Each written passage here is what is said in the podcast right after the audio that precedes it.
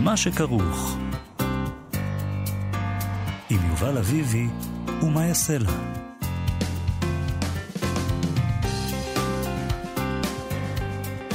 שלום, צהריים טובים, אנחנו מה שכרוך בכאן תרבות, תודה שהצטרפתם אלינו ב-מאה וארבע נקודה תשע או מאה וחמש נקודה שלוש אף אם, או באפליקציה או באתר של כאן, איתנו באולפן, תמיר צוברי, אבי שמאי, עושים איתנו את התוכנית, אנחנו בלקט היום, שלום לך יובל אביבי. שלום אייסלה, אנחנו מדברים היום על מיטב הדברים שדיברנו עליהם השבוע. זאת אומרת, למ... אנחנו משמיעים אותם היום. אנחנו, אנחנו בלקט אותם. ואנחנו נשמע כמה דברים למי שהחמיץ, כן, את הדברים אנחנו... הכי טובים שהיו לנו השבוע. אז מה היה לנו? בקשה. דיברנו עם אלי אליהו ביום ראשון, אה, הוא זכה בפרס דוליצקי לשירה, והקריא לנו כאן שני שירים חדשים שלו. שירים יפים מאוד. מאוד. אה, דיברנו גם עם פרופסור חגית הלפרין, אה, לרגל ציון יום אה, מותו של אברהם שלונסקי, המתרגם, המשורר, המחזאי והעורך, וגם אנחנו נשמיע היום אה, פינת אה, גנזים על אברהם שלונסקי, כולל ראיון שלו משנת אה, אלף תשע מאות שישים ושתיים, וכולל אה, מכתב שהוא כתב לדן בן אמוץ. אנחנו נד... אה, דיברנו גם עם איתמר גרוס, שביחד עם משפחתו החמודה ביצעו תסקית לפי ספר של שרון קנטור, זהירות פופיק, ועם אלעד בר נוי בפינתו אלעד אינטרנשיונל, שבה הוא דיבר על שני ספרים שהוא מאוד אהב שטרם תורגמו לעברית. אנחנו מקווים שתהנו. אז הנה, מתחילים.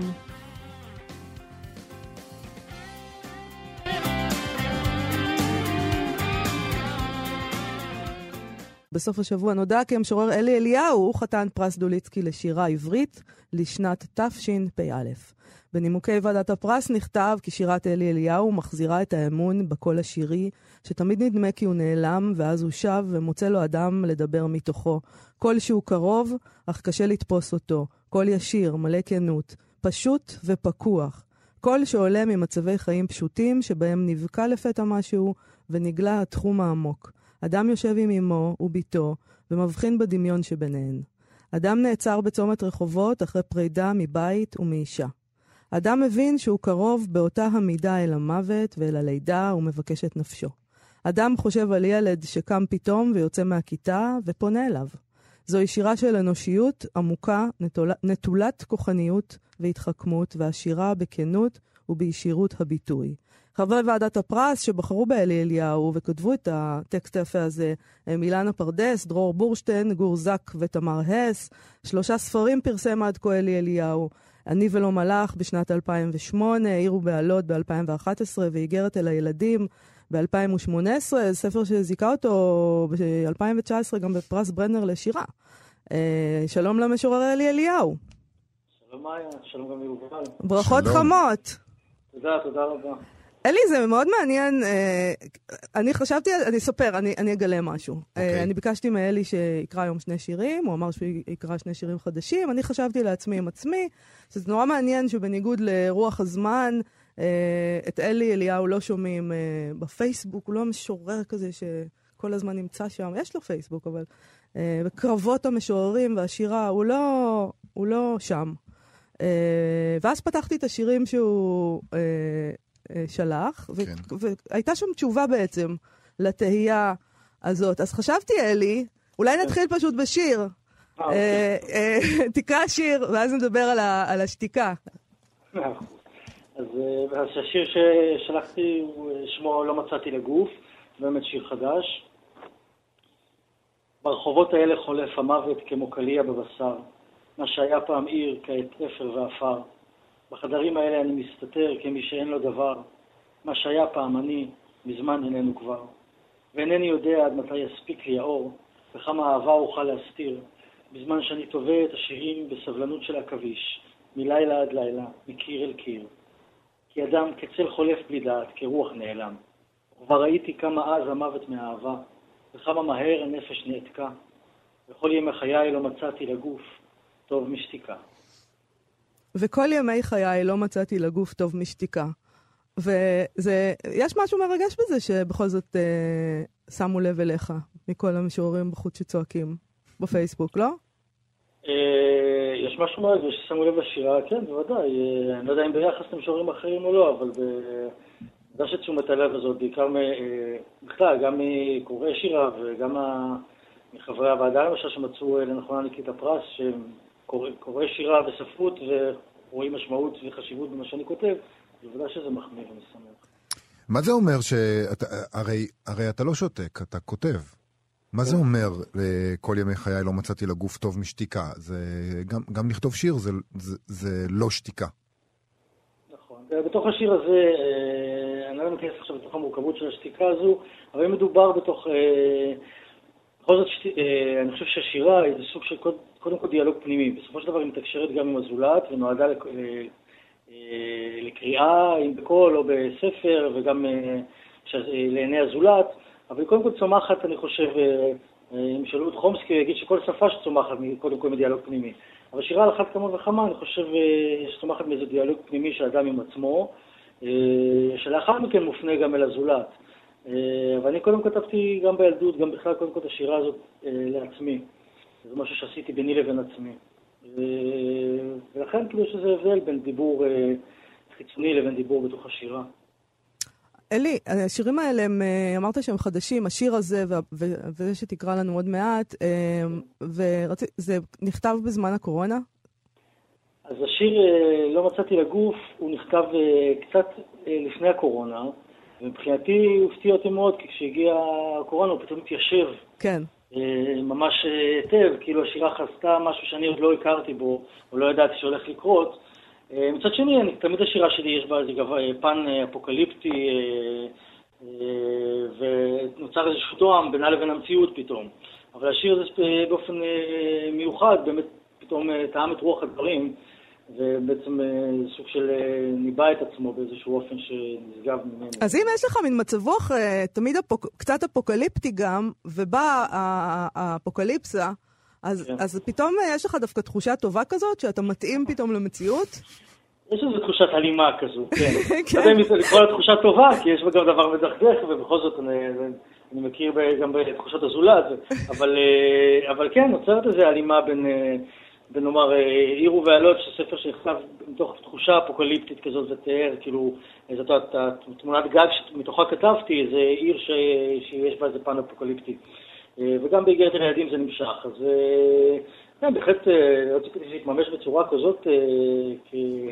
כמדע בדיוני, אבל, אבל הנה זה קרה. אז תגיד ב- ביחד שני הדברים האלה, שהרי אתה אומר לנו שהכתיבה מתרחשת כדיאלוג של בינך לבין עצמך, אז מן הסתם בידוד זה מושלם בשביל זה, וגם uh, המימד האפוקליפטי שמאז ומתמיד uh, היה לך מקום נוח, הולך ומתממש, אז החודשיים האחרונים היו זמן טוב לכתיבה, ליצירה? קשה לי לומר, זאת אומרת, כי הדברים האלה, אני לא אגיד, אני, אני, מה שאני יודע בוודאות שלא ישבתי וכתבתי שירים כל היום. אבל הרבה פעמים העבודה הנפשית שנעשית לפני כן, גם היא יש לה משמעות, אז קשה לי לשפוט. מה שעובדתית לא ישבתי, כתבתי הרבה שירים. כתבתי מעט שירים, זה כהרגלי, אני כותב הרבה. עבדתי קצת עם דודו טסו, דברים שאולי בקרוב נשמע. ו... אבל אין לי איזה מצבור שירים שכתבו בימי הקורונה, לא משהו כזה. אבל אני מניח שהדבר הזה יתבטא בהמשך, כמו הרבה דברים שאני כותב עליהם, אני כותב עליהם בדיעבד, אחרי שנעשתה... שאני מנסה לעבודה נפשית שלי איתם באיזשהו אופן פנימי. השירים האלה, החדשים שאתה מביא היום, זה יש צפוי ספר? אנחנו מחכים לאיזה ספר חדש? אני מאוד מקווה שבהמשך הדרך. שהגזמתי, עוד לא. אין כבור כזה שירים שיכול להעמיד ספר, כתבתי מעט מה זה ספר האחרון. אני מניח שכמו תמיד, בסופו של דבר, כעבור תקופה, הצטברו שירים, פתאום אני כותב עוד עשרה, פתאום עוד חמישה, ואז מצטברים ספר, ואז אני רואה גם ספר לנגד עיניי, ומתחיל לכתוב גם שירים מתוך התחושה הזאת של הספר. כרגע אני כותב שירים בתוך תחישה של שירים בודדים. זה כמו בחירות, אנחנו תמיד לפני ואחרי בחירות, אז תמיד לפני ואחרי ספר חדש. בוא נסיים עם קריאת שיר... תמיד יהיה ספר רביעי, אז אני מקווה שאני מקווה להגיע לבחירות רביעי. בוא נסיים עם קריאת שיר נוסף שלך. שמחה. אז אני אקרא שיר ששמו פלא אפלה. שוב נחמר הסער על העיר, וצער העצים נופל על כתפי הבניינים. מבעד לעלים חולפים עטלפים בזעף ענפים. ילדתי ישנה הלילה אצל אימה, הבית ריק ושקט עד כלימה. והנה בעודי כותב, לעבר החלון קרב, הילד שהייתי. כך לכל הפחות דימיתי. פלא אפלה נפלא, חושש להתגלות, סקרן, מביט בי בתמיהה מבעד לזגוגיות הזמן. ומול שתי שאלות עיניו אני נבואה של שקר, בשורה של אפר, ואינני יכול ללמד אותו דבר על מעשה הכשפים של הנפש, או על תרמית הבשר. אלי אליהו, חתן פרס דוליצקי לשירה עברית לשנת תשפ"א, תודה רבה לך על השיחה הזאת, ושוב, מזל טוב, ברכות. תודה רבה, עברה, תודה רבה, מאיה. להתראות.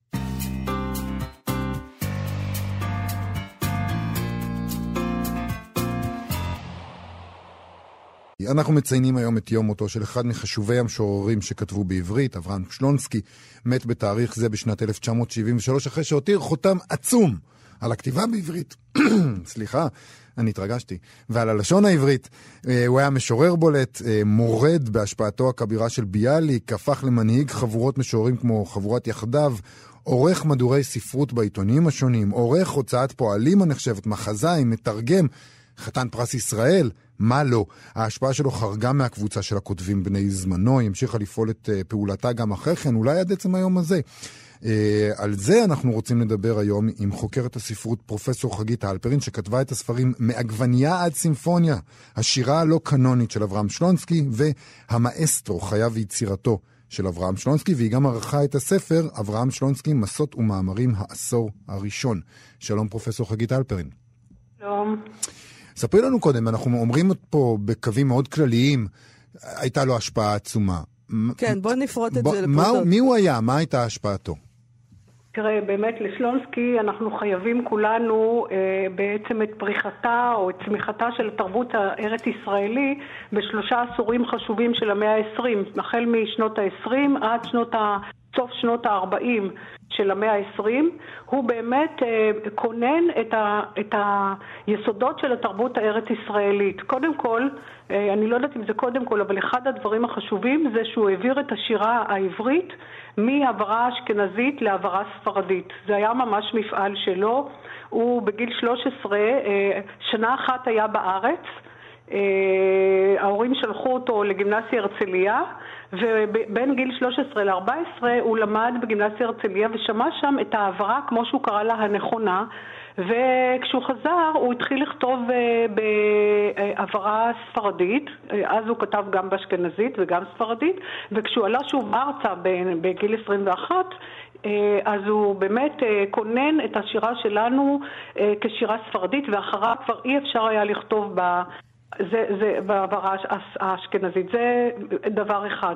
דבר שני, את כל ה... הוא באמת המרד הגדול שלו שהזכרת ככה בחטף, המרד הגדול שלו מול ביאליק, שזה היה מרד, לא, נגיד ככה במילים עדינות, לא סימפטי, לא, מאוד מאוד יצרי, מאוד נוקב, אבל הוא שוב העביר את, ה, את הספרות העברית לפסים חדשים, והעמיד דור שלם של יוצרים כמו כמו אלתרמן, הוא פשוט חנך אותם, הוא בסך הכל היה גדול מאלתרמן בעשר שנים, אבל אלתרמן אה, טוען, אלתרמן טוען, לא חוקרי הספרות, אלתרמן עצמו טוען, שלולי שלונסקי הוא לא היה הופך בכלל להיות אה, סופר, הוא אמר הייתי נשאר אגרונום, כי אביו שלח אותו ל- ללמוד אגרונומיה בננסי, שילמד משהו מועיל, כן. הוא רוצה שירה.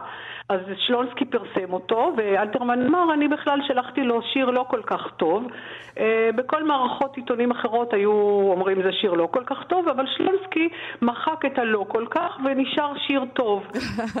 אני רוצה לשאול, אבל יש משהו ביחסים האלה, אלתרמן שלונסקי, אלתרמן הוא גם גנב לו את התהילה באיזשהו אופן.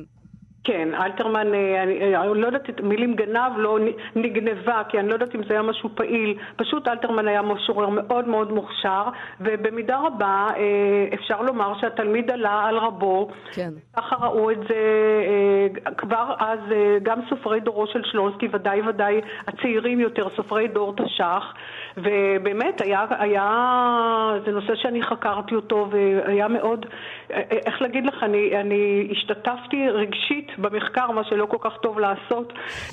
מפני שזה באמת היה משהו מאוד כואב.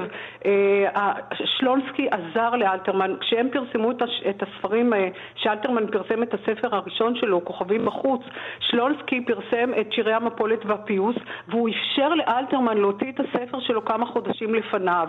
הוא רוצה לתת לו את הכבוד, הם ממש פרסמו בית ובונה אחת, הוא גם היה בטוח שברור שהספר שלו, ככה אני חושבת, כן? שהספר שלו מקומו מובטח, הלך, והנה בא הצעיר הזה וגונב לו את התהילה. אבל אלתרמן מעולם מעולם לא שכח לשלונסקי.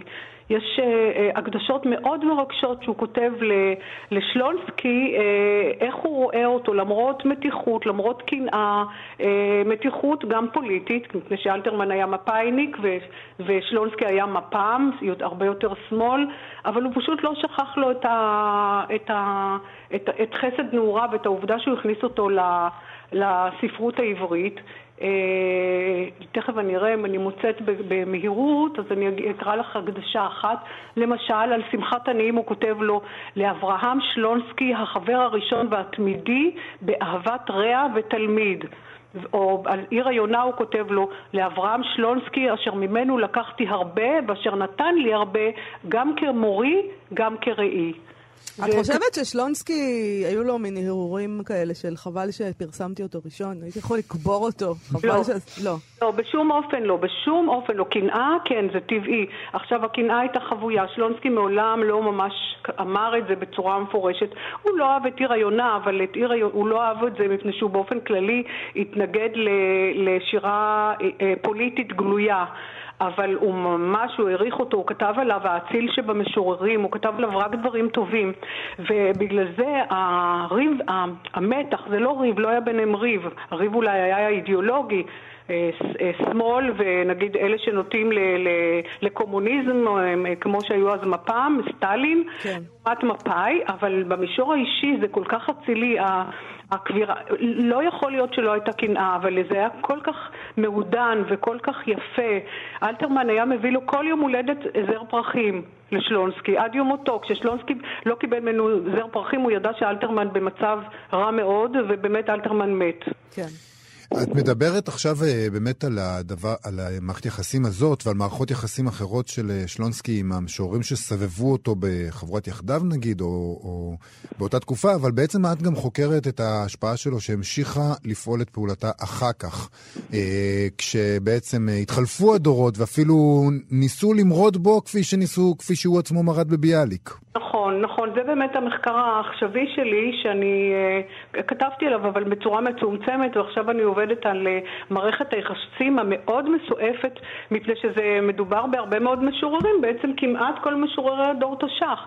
אם אני אתחיל למנות לך את זה לפי א' ב', דן בן אמוץ, חנוך ברטוב, חיים גורי, בנימין גלאי, אמיר גלבוע, מרדכי תביב, שלמה תני, נתן יונתן, תת קרמי, אהרון מגד, מתי מגד, יגאל מוסינזון, עין הלל, עוזר רבין, דוד ונתן שחר ומשה שמיר ועוד ועוד.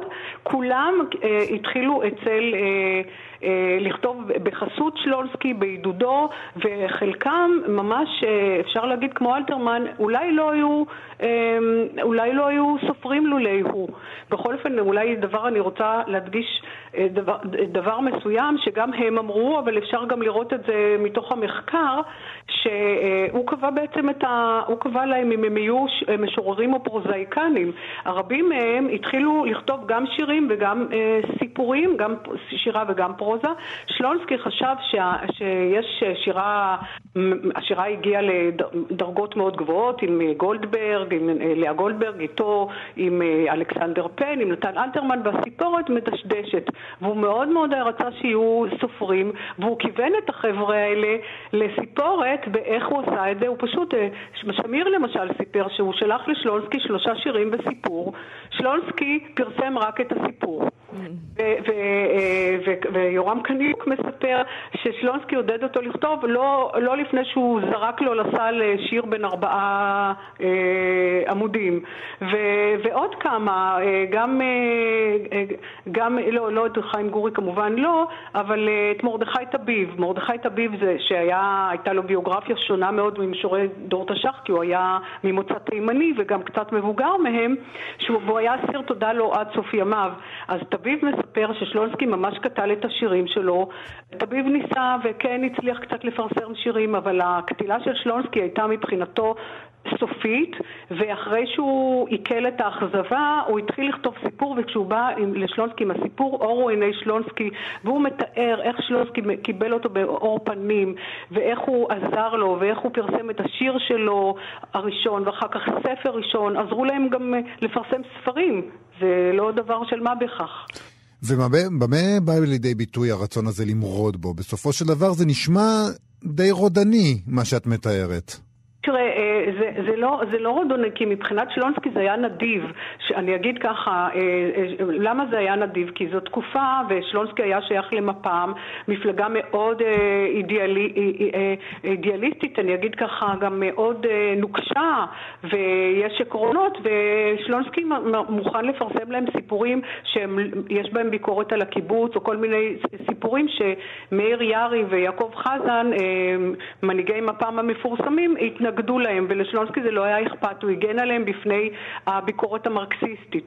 אז מצד אחד הוא היה אדם רחב אופקים, וקיבל אותם במאור פנים, ואפילו אם הם קצת מרדו בו, הוא אמר טוב, אלה צעירים, ו- ולא נזף בהם, אבל יש כאן משהו דורי, דור צעיר, לא רוצה להישאר מתחת לחסות של מישהו, הוא מעוניין אה, לפרוץ, לפרוץ, אה, לפרוץ כנפיים, ואיך אה, דן בן אמוץ הגדיר את זה, לא רצינו להיות שלונסקאים קטנים, ומשה שמיר אמר, אנחנו היינו, אם אתה חפץ חיים, אתה צריך לצאת מתחת החסות הזאת. והעין הלל אמר, אנחנו רצינו לפרוט את הארמון המחושב של שלונסקי ואלתרמן. כל אחד בדרכו הביע את הרצון שלו לצאת חוצה, וזה טבעי. הצעירים, גם אם מקבלים אותם במאור פנים ונותנים להם חבל ארוך, והם רוצים את שלהם, והם רוצים להראות שהם דור אחר. עם כל, הרצ... עם כל הקשר שלו לדור שלונסקי, ו... ולהיות אסיר תודה זה גם קצת עול, הייתי אומרת. נכון. פרופסור חגית הלפרין, תודה רבה לך על השיחה הזאת. שלונסקי, אברהם שלונסקי, היום יום אותו. תודה רבה. בבקשה. תודה. להתראות.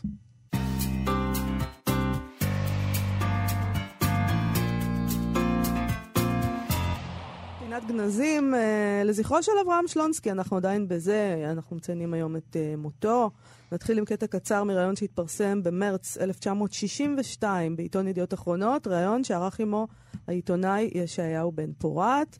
שלונסקי מביע שם אכזבה ממידת ההשפעה של אנשי הרוח ואומר, אני שבע רוגז ושבע מוח רוח, וזה נובע מן הדיספרופורציה בין האמונה תמימה שהייתה שאנו משפיעים וחייבים להשפיע ובין התוצאות העובדתיות. זה גם נובע מאי ההתאמה בין תכונת היסוד של איש רוח, שהיא המקסימליזם, הסירוב להתפשר, לבין הפעולה הממשית בקרב החברה, המצריכה ויתור ופשרה.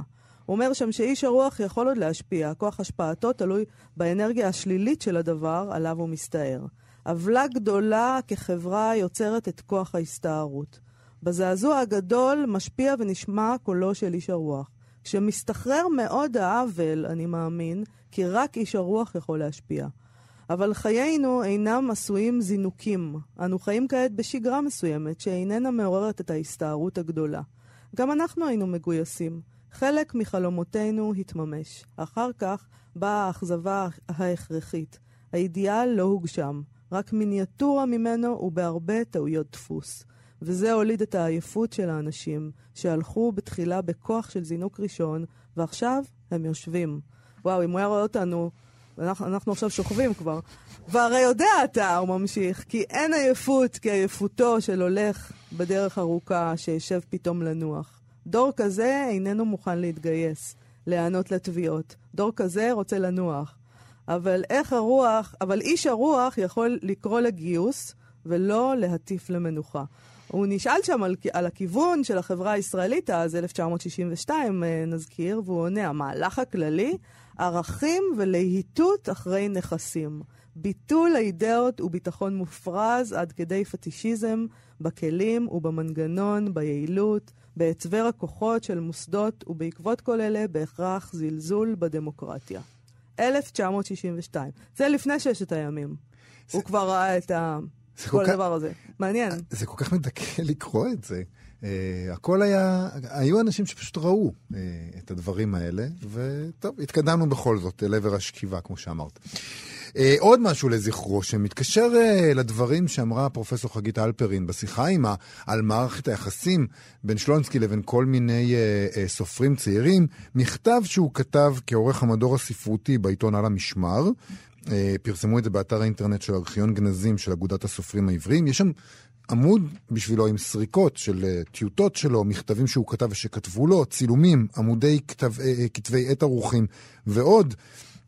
אז דן בן אמוץ כתב לו אחרי שהוא פרסם סיפור שלו. זה סיפור שנקרא בלא אור, זה התפרסם בדצמבר אלף תשע מאות ארבעים וחמש בעיתון על המשמר, אז עוד נקרא משמר. דן בן אמוץ, אין לנו את המכתב שלו, אבל דן בן אמוץ כנראה לא אהב את העובדה שהתפרסם הסיפור שלו בעיתון, מוזר מאוד, וזה גם הפתיע מאוד את שלונסקי שכותב לו כך. לדן בן אמוץ שלום רב, בזה הרגע קיבלתי את מכתבך, שבו הודעתני כי נתאכזבת למדי לקריאת רשימתך בלא אור.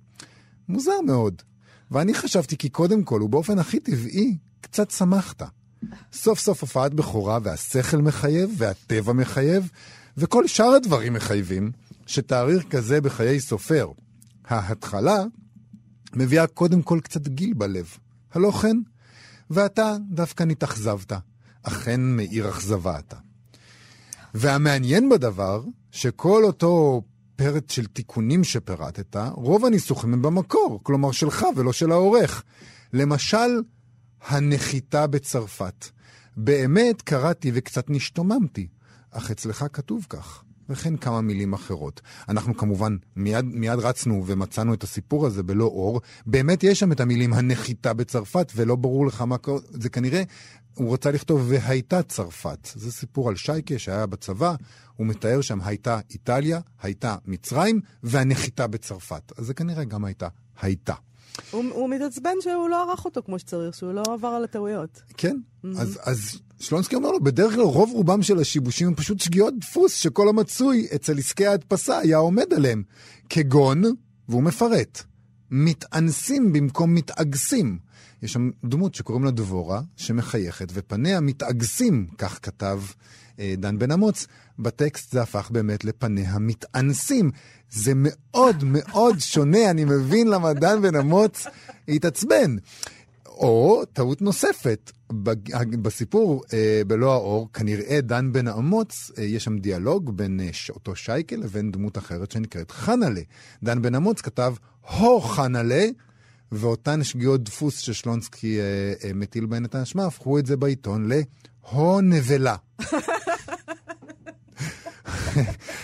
זה שינוי די משמעותי. שינוי דרמטי. הם, הם מדברים שם על רומנטיקה, הוא אומר לה, אני צריך אישה, אני צריך להרגיש אישה, אני בקבוצה, והיא אומרת לו, שייקה, כך וכך וכך, ואז הוא אומר לה, הו נבלה! לעומת, הו חנלה. שני דברים מאוד שונים. כן. זה מזכיר את הסיפור העכשווי, אני אגיד בסוגריים, שקראתי בפייסבוק, רומן אייזנברג המשורר, כתב שם על השיר שלו, התפרסם בתרבות וספרות של בני ציפר בארץ, שבני ציפר עורך, ורומן אייזנברג מדבר על זה שהוא, על דעת עצמו, החליף לו מילה. רומן אייזנברג כתב בשיר יהודונים, ובני ציפר החליף את זה ליהודים, בלי לשאול אותו. כן. וגם אחרי כשהוא פנה אליו בעניין, אז בני ציפר אמר, כן, הורדנו מאוחר, שיניתי, זאת אומרת, הוא אפילו לא אמר, לא, זה טעות, וזה, זה, כן. לא, זאת לא, לפי מה שאני הבנתי בפייסבוק, זה אחרת משלונסקי. לפי מה שהבנתי בפייסבוק, זה די שונה, זה שינוי לא של טעות דפוס.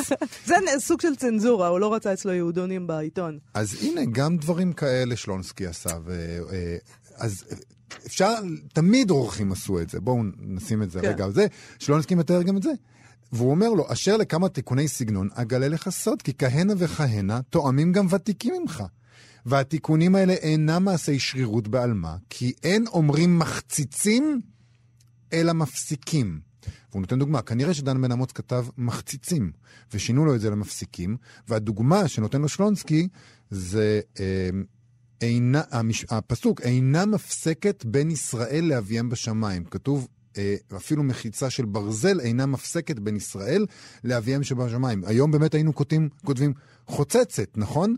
זה נשמע לנו הגיוני. הוא אומר, אפשר לומר חוצצים בקל, כלומר במשקל קל, אך לא מחציצים בהפעיל. כמובן, הוא אומר, בטקסט פרטי סלנגי של אחת הנפשות הפועלות בסיפור, מותר. אם אמנם יש ביטוי סלנגי כזה, או אם שינוי זה מן המקובל, הוא אופייני לגבי אותו טיפוס. אך בשפת ההרצאה של הסיפור יש לדקדק ככל האפשר בצירופי לשון. והוא כותב לו, מידה יפה היא בך, שאתה מדקדק בעצמאותך. כמובן, אם לא מידת יוהרה היא, אלא מידת כנות שביצירה. עוד לא קראתי את אשר שלחת לי, אך רואה אני שזהו המשך. האין עמך בכתובים רומן שלם של שי כזה? מה הפירושה של המילה קטע? קטע ממה? מסיפור? מרומן? הודיע אני. לבסוף, ודאי תשמח לשמוע שסיפורך שנדפס עשה רושם טוב על סופרים וקוראים. שלח עוד. ואני חושב שזה... הוא חמוד. חמוד. בסופו של דבר, בסופו של דבר, הוא אומר לדן בן אמוץ, שלח עוד, עזוב אותך מהשטויות האלה, שלח עוד. וזה הדבר הגדול כנראה. נכון.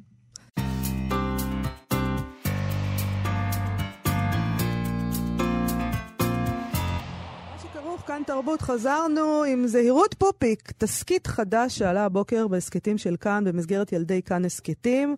התסקית הזה מבוסס על הספר של שרון קנטור, זהירות פופיק, ספר ילדים, זהירות פופיק, שיצא בהוצאת כנרת.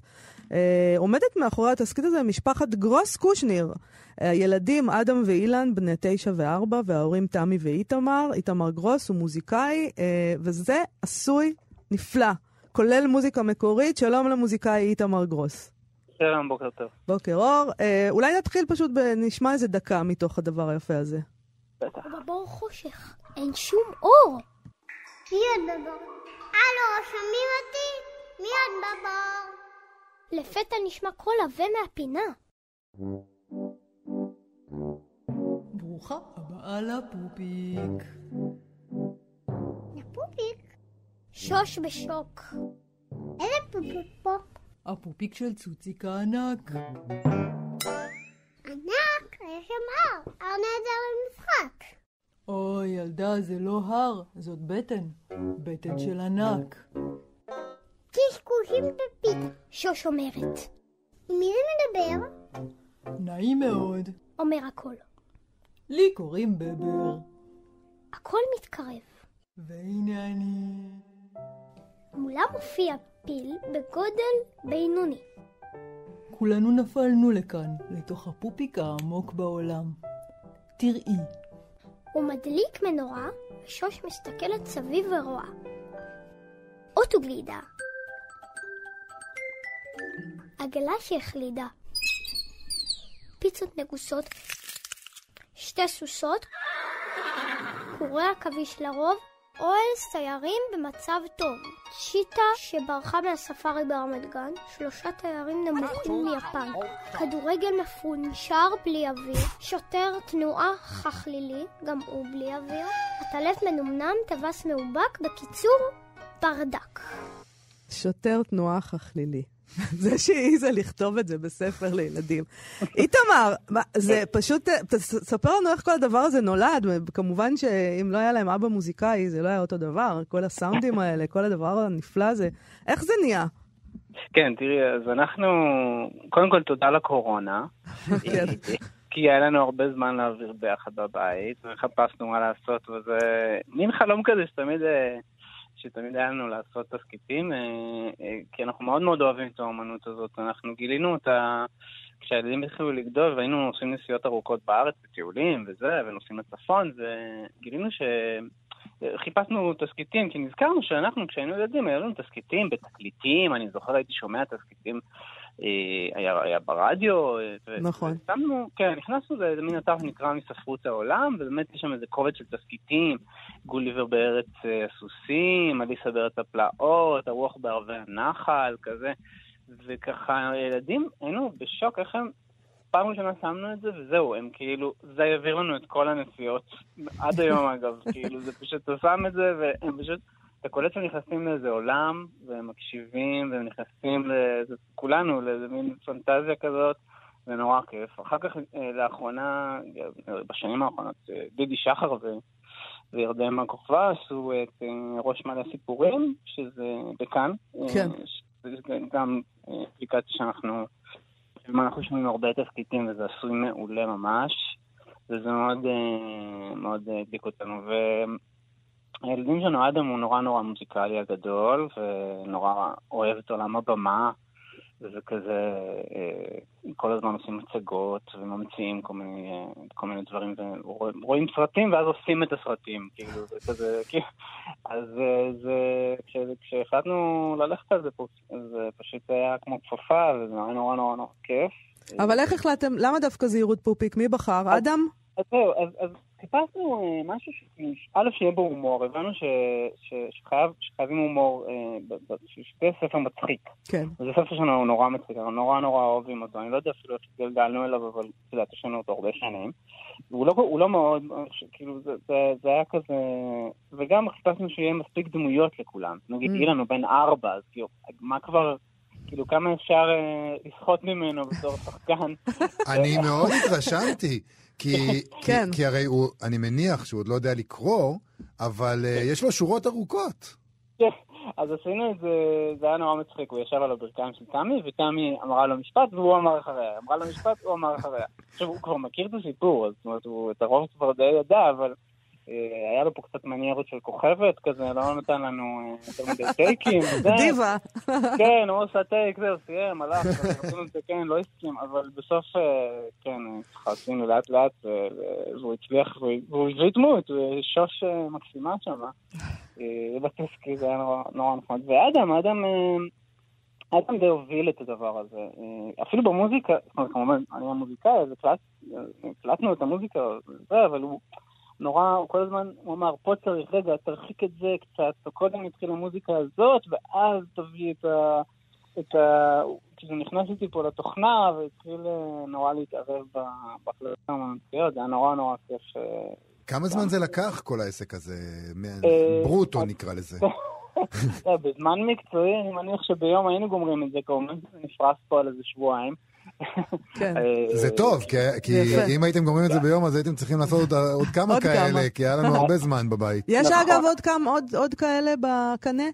אז זהו, אז אחד כבר האמת סיימנו, עוד לא כזה פרסמנו אותו, כי אנחנו כזה מחפשים קודם, כמו עם שרון, עם שרון בעצם ברגע שסיימנו, רצינו בכל זאת להשיג איזה אישור אישור עקרוני שלה, כן, לא נעים לעלות משהו אישור של הסופר, אז זה התגלגל אליה, מצאנו אותה דרך פייסבוק, זה ישרה, וזה נוצר בנו קשר מעולה, מאוד אהבה את זה, וכזה פרסמנו את זה בפייסבוק שלה ושלנו, וזה היה די הרבה הדים.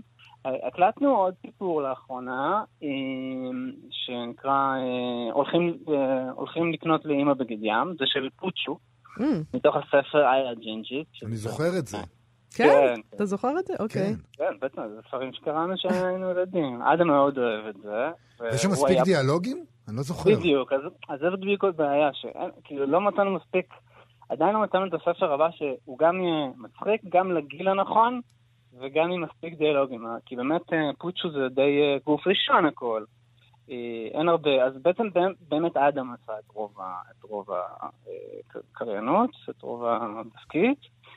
תעמי קצת נוספה, ואילן בסוף ממש בקטנה, אבל כן, אנחנו מחפשים את הספר הבא, אם יש לכם רעיון, נותן תמליצו. יש לי כמה, אני אשלח לך בהודעה נפרדת, כי דווקא עולים לי כמה רעיונות, אני חייבת לומר שזהירות פופיק, עשיתם דבר ממש יפה.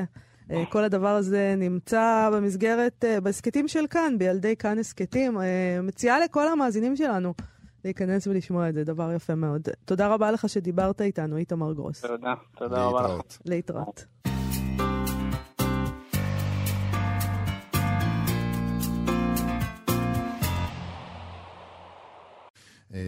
אנחנו עם אלעד בר נוי, או יותר נכון, אלעד אינטרנשיונל.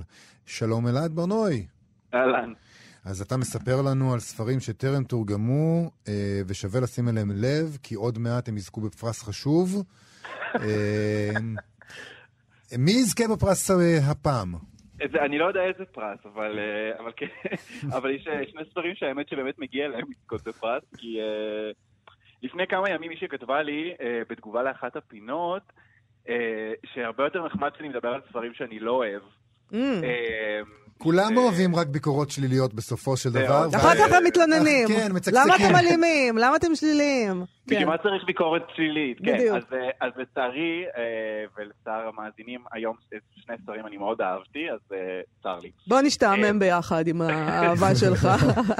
הספר הראשון נקרא I Don't Expect You to Believe Me. אוקיי. I Don't Expect Anyone to Believe Me, סליחה, אני לא מצפה שאף אחד יאמין לי. וכתב אותו סופר מקסיקני שנקרא חואן פבלו ויללובוס. זה מתורגם מספרדית לאנגלית. עכשיו, העלילה שלו מתחילה כמו ממואר. לגיבור קוראים כמו שם הסופר, וכמוהו גם הוא עובר ממקסיקו לברצלונה כדי לעשות דוקטורט בספרות.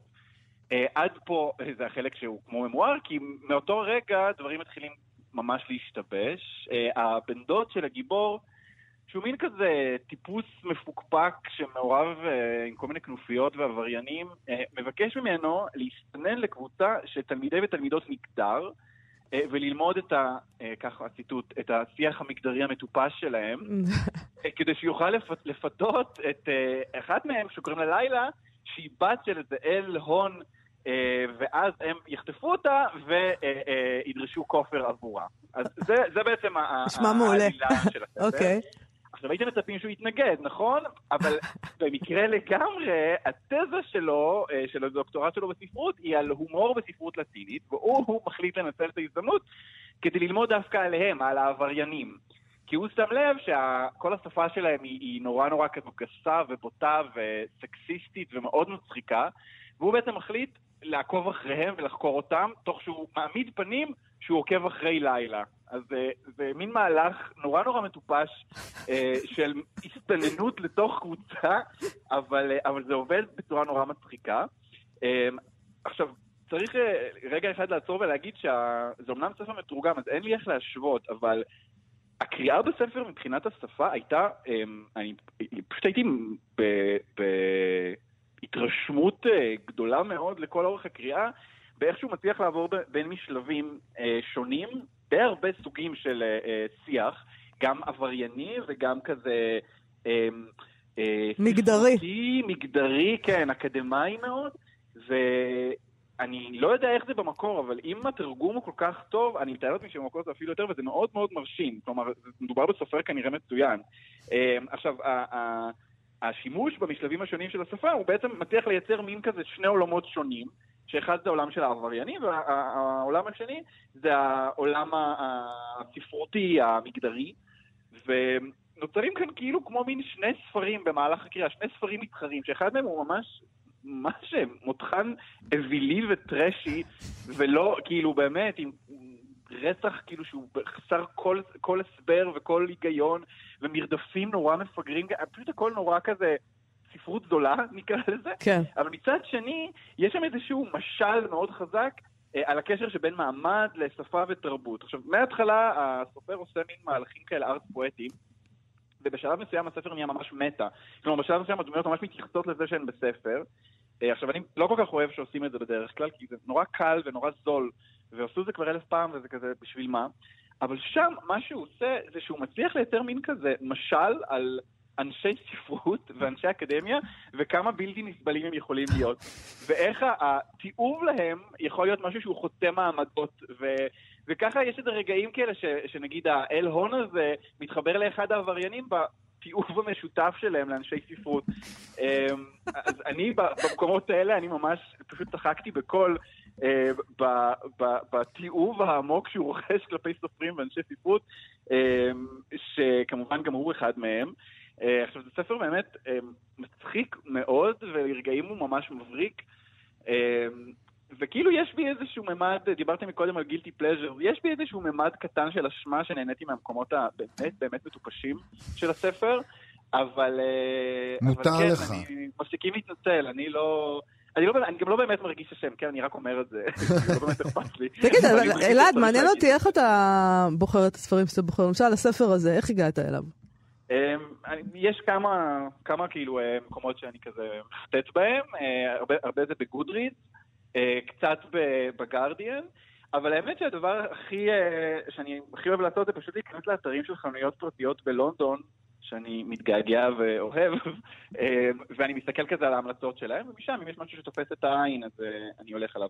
פה במקרה הזה, השם הצוחן בעיניי, והעלילה הזאת שכזה נראתה לי מין משהו לי ומותח, אז ככה בחרתי אותו. זה נשמע מעולה. אוקיי, הוא בטח יזכה בפרס בקרוב, נעבור לספר הבא. הספר הבא, הוא ממש יצא השבוע,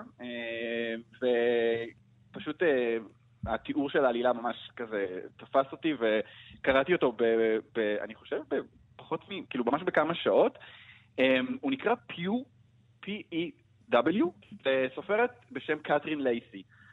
עכשיו, זה, זה סיפור נורא מוזר, זה כאילו על איזו עיירה קטנה בדרום ארצות הברית, שבוקר אחד האנשי העיירה מגיעים לכנסייה, ומוצאים שם דמות, בגלל שאנחנו מדברים בעברית, אני אאלץ לדבר בלשון רבים, כי זו דמות שלא ממוגדרת, זה מישהו או מישהי, ולא ברור מי הם מבחינה מגדרית, מה הגזע שלהם, לא ברור כלום, והדבר שהופך את זה עוד יותר מורכב זה שהם לא מדברים, הדמות הזאת. אבל הם בחיים? זה יצור חי? כן, כאילו אם זה היה גופה או יצור מצת, לא יודע. עדיין יש להם מגדר לרוב. כן, לא, מדובר... גם כשהם מתים. מדובר... כן, מדובר ביצור חי, אין לי איזה מה לומר מעבר לזה.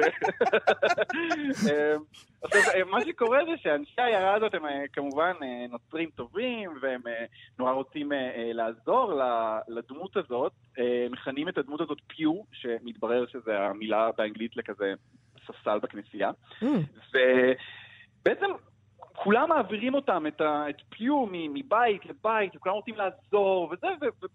מה, מפי ומילה אחת לא יוצאת, אז אף אחד לא יודע מה עובר להם בראש, וככל שעובר הזמן, הדמות הזאת מקבלת מעמד כמעט מיתי בעיירה, והאנשים באים אליהם להתוודות, mm. לספר את כל הדברים הכי נוראים, ו, ובעצם אנחנו כמובן מגלים שהעיירה הזאת היא לא מה שהיא נראית מבחוץ, היא לא מושלמת, היא לא רק נוצרים טובים וחמודים, וגם הנוצרים הטובים והחמודים האלה הם לא כל כך נוצרים טובים וחמודים, ו... הדבר הצפוי שקורה זה שפיו הוא לא בדיוק מה שחשבנו שהוא, או הוא לא בדיוק איזה מין דמות של יודה שיושב ומאזין. אני לא יודע אם יודה יושב ומאזין, כן? אני מושג לא ראיתי את זה פעם. הוא מלמד אותך להזיז דברים בכוח המחשבה, מה פתאום יושב ומאזין? אה, אוקיי, אז תחשבו על דמות שיושבת ומאזינה. בודה. רגע, אבל תגלה לנו, אבל לא תגלה לנו מה הסיפור. לא, תגלה. אני לא יכול לגלות, כי זה ספוילר מטורף, טוב, אבל... חבל. תגלה לי אחר כך. אוקיי, הספר מתכנס לכדי מין... פשוט לקליימקס באמת משוגע, אוקיי? ממש, כלומר זה... לא צפית כלום ממה שקרה בסוף? כלומר, ממש לא, ממש לא, וזה... הספר מרפרר, לא מרפרר, אבל הוא מזכיר הרבה ספרים אחרים. אני חשבתי על פלאנרי אוקונור, על הכתיבה הקשוחה הזאת, של כזה הדרום בארצות הברית, וכן, יש בתחילת הספר, הציטוט בהתחלה, אה, הוא, של, אה, הוא מתוך ספר של, סיפור של אה, אורסולה לגווין, שנקרא המפנים את אורפם לאומלס, אתם מכירים את זה אולי? כן. סיפור מדהים בעיניי על כל הדברים האיומים שיכולים לקרות בעיירות הקטנות והיפות האלה. אה, והספר, אני חושב, עושה עבודה מאוד מאוד יפה, אה, באופן שהוא מראה מצד אחד את, ה, את הניסיון היעני, כן, של האנשים האלה לעזור, ומצד שני, בעצם מראה איך כל אחד יש לו את, ה, את העולם הפנימי שלו, ואת הסודות שלו, ואת הרצונות שלו, ואת האינטרסים שלו בעיקר. עכשיו, אני ציפיתי שזה יהיה מין אה, בחינה סוציולוגית כזאת, של מה קורה שמגיעה דמות לא ממוגדרת, ולא ממוגזעת, ואיך מתמודדים איתה, אבל זה לא בדיוק זה, זה, זה משהו יותר כזה על, ה, על היתר האנושי, ועל איך בני אדם מתמודדים עם שתיקה, נגיד, שיש דמות שלא מדברת, מה זה עושה, ואיך קבוצה... שהיא uh, מתאגדת, uh, כמה דברים טובים היא יכולה לעשות, אבל כמה דברים איומים uh, היא עלולה לעשות. זה סופר סופר מסקרן אותי, אני מת לקרוא את זה. כן, כן. וגם של הסוף הזה שאתה הבטחת. אז זהו, אז הדבר המעניין זה שזה, תמיד שאני קורא ספרים לפינה, אז אני כמעט תמיד קורא את הספר, ואז אחרי זה קורא קצת ביקורות. והרבה פעמים אני רואה שהחוות הדעת שלי מאוד מאוד שונה משל הביקורות, אבל במקרה הזה לא מצאתי ביקורת אחת. טוב, זה ספר מאוד חדש. אבל כן, אבל בדרך כלל ספר יוצא ויוצאות איתו ביקורות. אז אני לא לגמרי יודע למה, אבל אם יש מאזינים מעבר לים התיכון... כתבו לנו. תאזינו לו, כאילו תקראו אותו גם, זה לא רק לקהל הישראלי אני חושב, נראה לי שזה מין ספר כזה שעדיין לא הגיעו אליו בכלל אנשים.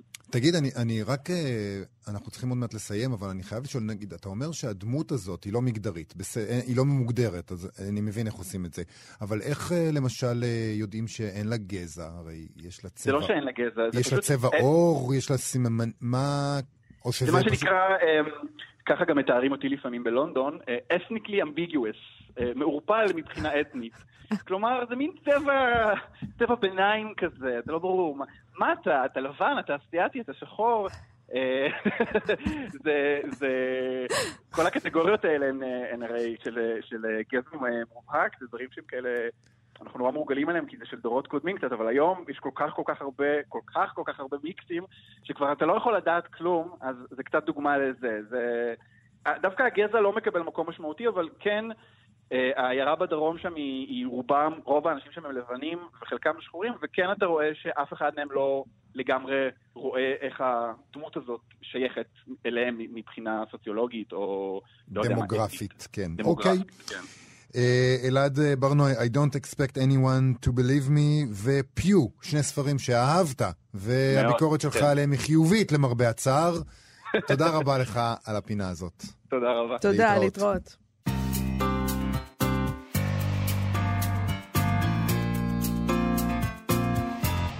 זה היה הלקט שלנו להשבוע, אנחנו מקווים שנהניתם לשמוע אותו. תודה רבה לאבי שמאי ותמיר צוברי שעשו איתנו את התוכנית. אנחנו נשוב בשידור חי ביום ראשון ב-שתים עשרה בצהריים. סוף שבוע נעים. סוף שבוע נעים, להתראות.